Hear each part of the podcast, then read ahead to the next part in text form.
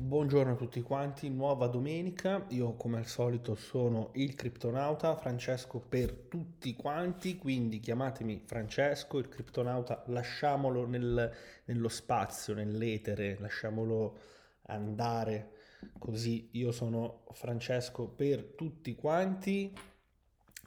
Oh, oggi si può parlare di tante cose, parlerò di tante cose e soprattutto, eh, bah, oggi proprio relax totale. Finalmente qui al nord è arrivato un po' di fresco, il caldo sembra averci eh, abbandonato se, se Dio vuole.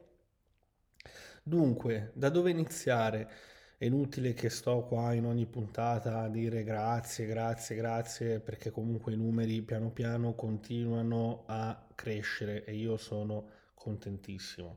Ma giungendo un attimino a quella che è la nostra ciccia, parliamo un attimino di uh, Discord. Questa settimana all'interno di Discord arriveranno due o tre novità. Adesso devo ancora capire un attimino bene perché questa settimana per me sarà abbastanza tosta, questa che eh, inizierà domani, eh, quindi tra una cosa e l'altra stavo pensando, ho detto bah, inizio un po' a chiacchierare con i ragazzi anche perché poi ho due o tre domande a cui rispondere e, e di che parliamo? Parliamo innanzitutto di eh, Errond che è arrivato a, appunto a 2,90 quindi nel nostro, nella nostra precedente puntata avevamo lasciato Errond a 290 visto che è il mio long quasi più forte eh, due parole giusto velocissime eh, quindi cosa è successo? È calato dai 2,90 ha ritracciato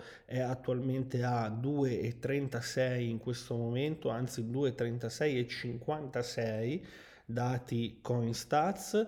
La dominance di Bitcoin sta leggermente recuperando qualcosina, adesso la sto guardando, devo dire che un attimino è abbastanza in linea, è rimasta comunque tra il 40.6 e il 40.8, però comunque sta un attimino anche cercando di riprendersi. Il rischio quale potrebbe essere che Bitcoin si possa eh, appunto riprendere e lasciare dietro qualche altcoin, come è giusto che sia anche, soprattutto le più deboli, ma non è il caso del nostro Errond. Il nostro Errond in realtà è in una fase abbastanza delicatina, nel senso che comunque il DEX eh, di Maiar è in una fase eh, di eh, stress, stress test. Già a dire sta parola troppe S e non mi piace. Comunque, stress test. Cosa significa? Che lo stanno andando a stressare all'inverosimile per poi renderlo pubblico finalmente e di dominio pubblico appunto per tutti quanti per iniziare ad utilizzarlo. Quindi siamo di fronte ad un prezzo a mio avviso molto goloso, ovviamente non ti posso dire, non vi posso dire entrate su Errond perché non si fa così, ma il prezzo è molto molto goloso, soprattutto in proiezione di quel che farà nel tempo. Mamma mia, ogni volta mi, mi trovo poi a dire stero. Comunque, comunque, comunque, comunque, comunque, bisogna sempre buttare un occhio al futuro. Il presente è indicativo, ma il futuro è più interessante dal mio punto di vista. Quindi, perché poi nel futuro nessuno sa cosa accade. Capitalizzazione totale sopra ai 2 trilioni e 2. La situazione, a mio avviso, è abbastanza regolare tutte o comunque tutte, la maggior parte delle monete sono in una fase di eh, correzione, chiamiamolo così, un leggero ribasso, ma comunque rimango fedele a ciò che ho iniziato a dire addirittura a gennaio, rimango fedele a quanto detto e continuo a sostenere che questo 2021 chiuderà in una maniera un po' più bullish, un po' più al rialzo. Poi, per carità, nella vita tutto può succedere, le, le meraviglie possono essere tante, staremo a vedere. L'idea rimane quella. Avevo comunque detto che sarebbe stata la settimana di Polkadot. Polkadot non ha fatto esattamente ciò che mi aspettavo, ma è solo una questione di pochi giorni. Secondo me leggermente rimandato, ma a breve Polkadot potrebbe rivedere i suoi 40, 42 e più, perché se poi supera i 42 la situazione diventa molto interessante perché entra in una distesa di eh, discovery price. Quindi molto molto interessante lo scenario su Polkadot, quindi se li avete tanta roba, se non li avete eh, peccato, peccato per voi, e 33,94 il prezzo attuale, un buon prezzo per carità, diciamo che a 20 dollari sarebbe stata più bella da comprare, chi l'ha presa a 20 dollari ha fatto molto bene, io la seguo da quando è a 4 dollari, posso dirti che comunque Polkadot ha tanto molto da raccontare ancora davanti a sé.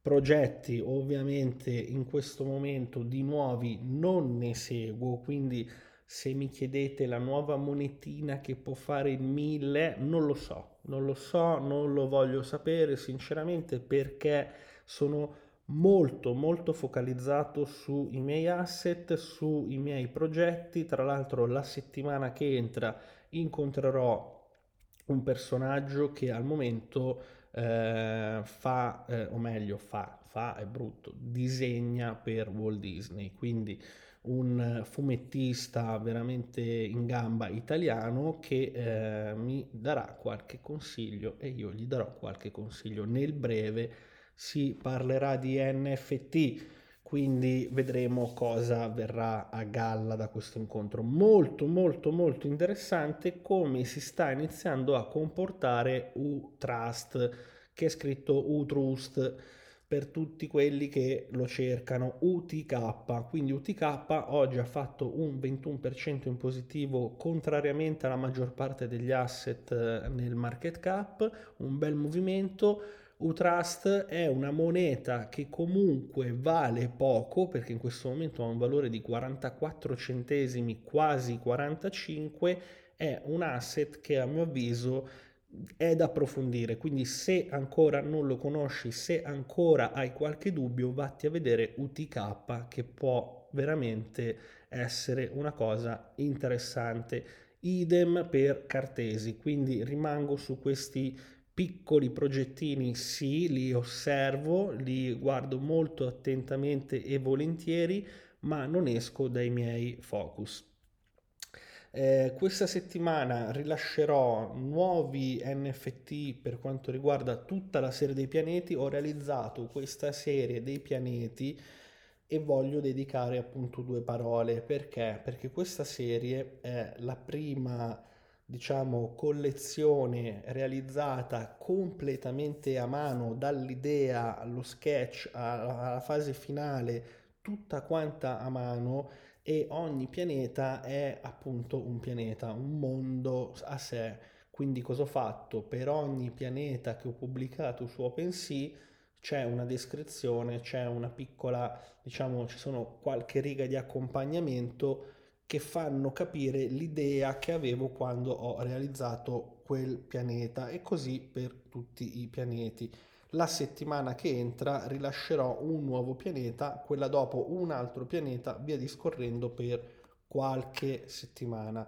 Ora non mi venite a dire ah sì, però questi NFT costano troppo perché il tempo dedicato alla creazione è quello che è. Quindi in relazione al tempo che dedico ad una cosa, poi inizio a stabilire un prezzo base. Da lì poi valuterò nel tempo, tante volte li ho abbassati, tante volte li ho alzati, di sicuro proverò questa strategia nuova per quanto riguarda questi pianeti e ogni 30 del mese andrò ad aumentare il valore di 10 dollari Cosa significa? Che se da qui al 30 settembre non venderò neanche un pianeta, dal primo di ottobre tutti i pianeti presenti costeranno 10 dollari in più. Questa è la decisione che ho preso e così via sarà per tutto quanto per quanto riguarda almeno i pianeti, ecco, mettiamola così. Poi comunque ci sono tante altre novità, quindi c'è una novità anche molto grossa perché ho finalmente collaborato, ho creato la mia prima collaborazione. Sono molto felice di questo perché ho conosciuto questa persona su Twitter, è, è spagnola, non è italiana, è una persona che si occupa di 3D con Blender e insieme abbiamo deciso appunto di creare un qualcosa di molto carino e unico che in questo momento siamo un attimo in dubbio se mettere o meno su rete Polygon o rete Ethereum. Per quanto riguarda questo lavoro, il lavoro che c'è stato dietro per l'appunto è stato tanto, quindi sicuramente inizierà ad esserci, come dire, un prezzo maggiore su questa opera, inizieremo a valutare appunto delle soluzioni un po' più costose. Questo perché perché ovviamente dietro c'è tanto lavoro, c'è lo sviluppo dell'idea, ci sono le prove, c'è il tempo dedicato, c'è tutto, è un insieme. E qua si apre un capitolo, capitolo NFT, valore NFT si potrebbe parlare per ore, ore, ore ed ore, ma vorrei sintetizzare perché poi voglio anche rispondere alle domande che mi avete posto. Ora, il valore di un NFT mm, è ovvio che in questo momento anche gli NFT vengono speculati e non poco. Una scimmia o un leone a 100.000 dollari effettivamente mm, oddio, non li vedo coerenti con quella che è la mia idea di arte. Però ognuno può stabilire il prezzo. È ovvio che se c'è qualcuno disposto a pagare 100k per un'immagine, tra virgolette, fumettosa di un leone o di una scimmia, buon per loro. Ma il punto qual è? Come si può andare ad attribuire un valore ad un'opera? Innanzitutto, cosa essenziale è l'idea che c'è dietro e il tempo che gli si dedica. Perché? Perché questi due fattori, dal mio punto di vista, vanno poi a raccoglierne altri, quali appunto la dedizione nel mettersi lì a lavorare su quel progetto, la dedizione nell'andare a creare quel dettaglio che può incrementare, tra virgolette, la qualità o comunque eh, il fascino complessivo del disegno, dell'opera, della scultura, di quello che volete, eccetera, eccetera. Quindi tempo e idea sono essenziali per andare a stabilire un valore iniziale, secondo me, dal mio punto di vista quindi cosa succede? Che innanzitutto il tempo è denaro, come, come ho sempre detto, e quindi si va un attimino a capire come andare a mm, stabilire quel prezzo giusto del tempo e dell'idea. Ovvio che l'idea un po' più comune non può pretendere di arrivare ad un prezzo molto alto. Diciamo che l'idea un po' più comune eh, meriterebbe un prezzo mh, mm, medio.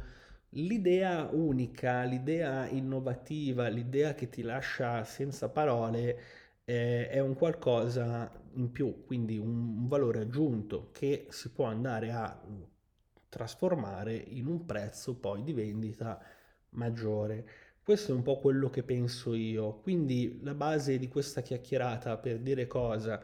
Per dire che io ho voluto iniziare a creare gli NFT per divertimento con dei prezzi molto accessibili, soprattutto su rete Polygon, così per ammortizzare le varie fee, ma non escludo che nel mio percorso di creatività, creazione e quant'altro possa andare ad utilizzare altre piattaforme, altri marketplace con altri valori e altri target a cui andare a puntare. Questo è importante nel processo di eh, creatività e di realizzazione perché bisogna comunque sempre ambire a un qualcosa in più nella vita. L'accontentarsi non mi appartiene, io prediligo puntare sempre un gradino più su. Questo ovviamente anche un po' per raccontarmi, questo per farti capire quello che penso io, poi ognuno è libero comunque di agire, pensare, comportarsi come vuole, sempre nel rispetto comunque del prossimo. Quindi questa chiacchierata era anche un po' per farti capire cosa ne penso io dei valori attuali. Ribadisco, 100k per un leone mi sembrano anche un po' esagerati. Il, I collezionabili, ecco, mettiamola così, i collezionabili stanno un po' andando a creare un alone eh, falso in, dietro agli NFT perché non è che chiunque prende mette su un disegno digitale e lo vende a 100k no non funziona così. Tutte quelle persone che stanno guadagnando cifre folli dagli NFT è perché sono all'interno di un giro di conoscenze artistiche e non dove praticamente c'è già un flusso più alto di acquirenti e di contante e di soldoni, quindi riescono a uh, diciamo vendere questi, questi lavori a dei prezzi un po' più alti. Ma la realtà dei fatti qual è? Queste collezioni rischiano in parte di danneggiare l'immagine degli NFT perché sembra quasi che poi siano quasi tutte spazzatura, passatemi il termine, in realtà in mezzo a questo polverone, in mezzo a tutti questi collezionabili colorati da perderci la testa, ci sono anche delle opere veramente belle e uniche con dei prezzi che ovviamente non sono 2,50 dollari, 5 dollari, 10 dollari, 50 dollari, sono dei prezzi decisamente molto più alti, quindi si parla di 1000, 2000, 3000 dollari in su. Eh, non è facile ovviamente arrivare a quegli importi immediatamente, bisogna indubbiamente sfruttare la rete Ethereum. Questo perché la rete Ethereum diciamo che in questo momento è un po' la lente di ingrandimento sopra gli NFT.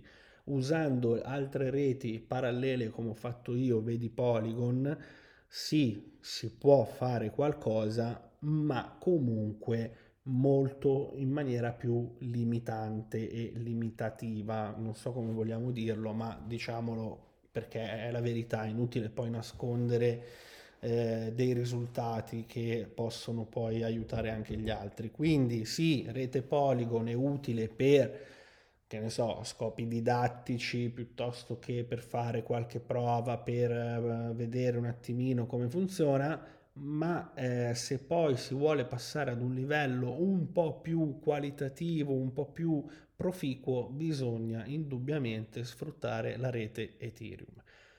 Detto questo, nel tempo ovviamente eh, arriveranno altre piattaforme, anzi già ce ne sono comunque veramente tante eh, altri marketplace che eh, potrebbero effettivamente iniziare a mangiare un po' di fetta ad OpenSea. OpenSea al momento è il marketplace più grande, dopo di lui ce ne sono tanti altri, ecco. Diciamo che dal mio punto di vista gli NFT si andranno a slegare presto dal concetto di Ethereum e inizieranno ad abbracciare diverse chain, una su tutte e lo, lo stiamo vedendo praticamente questi ultimi giorni, in questo ultimo mese, due mesi, Solana, cioè la rete Solana per quanto riguarda gli NFT è mostruosa. Eh, sono giunte voci del tipo che Solanart aveva soltanto all'interno materiale di veramente molto dubbioso, qualitativamente basso. Eh?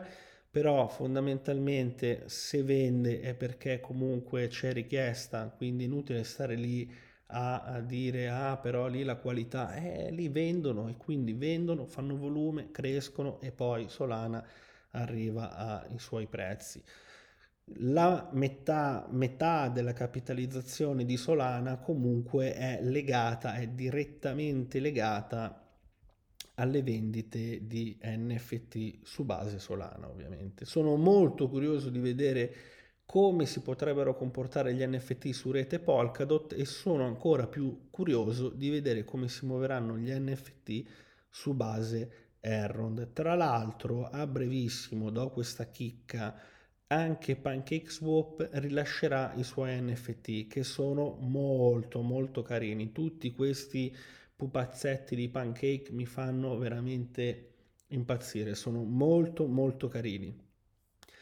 Io penso di aver detto un po' di cose, ora vorrei rispondere alle domande anche perché sennò questo podcast durerà 12 ore, quindi passo un attimino a Discord, apro Discord perché lì ho le domande che mi fate durante la settimana, vado proprio nel canale le tue domande, quindi se non sei ancora dentro Discord, registrati gratuitamente, Discord è gratuito, registrati gratuitamente, ti lascio il link in descrizione, entra nel criptoverso perché puoi lasciarmi le tue domande che poi io vado a rispondere durante il podcast della domenica per l'appunto. Allora, dunque ho ricevuto sì qualche domanda, allora eh, la domanda di Francesco gli avevo risposto assolutamente sì, eh, per quanto riguarda Antonio, gli avevo risposto sì,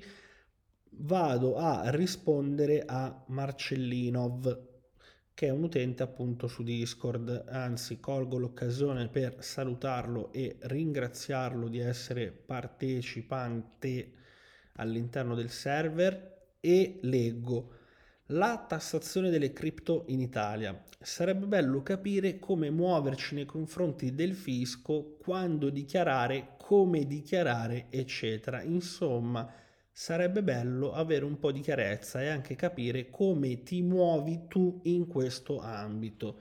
Marcellino, io mi muovo così, non sono eh, molto abile in quello che è la tassazione e, eh, per quanto riguarda in Italia, cioè non è un mio, eh, come dire, un mio argomento forte, non sono molto forte su questo, ho un commercialista, pago il commercialista, lui è bravo a fare il suo lavoro, quello è il suo lavoro e quindi fa tutto lui.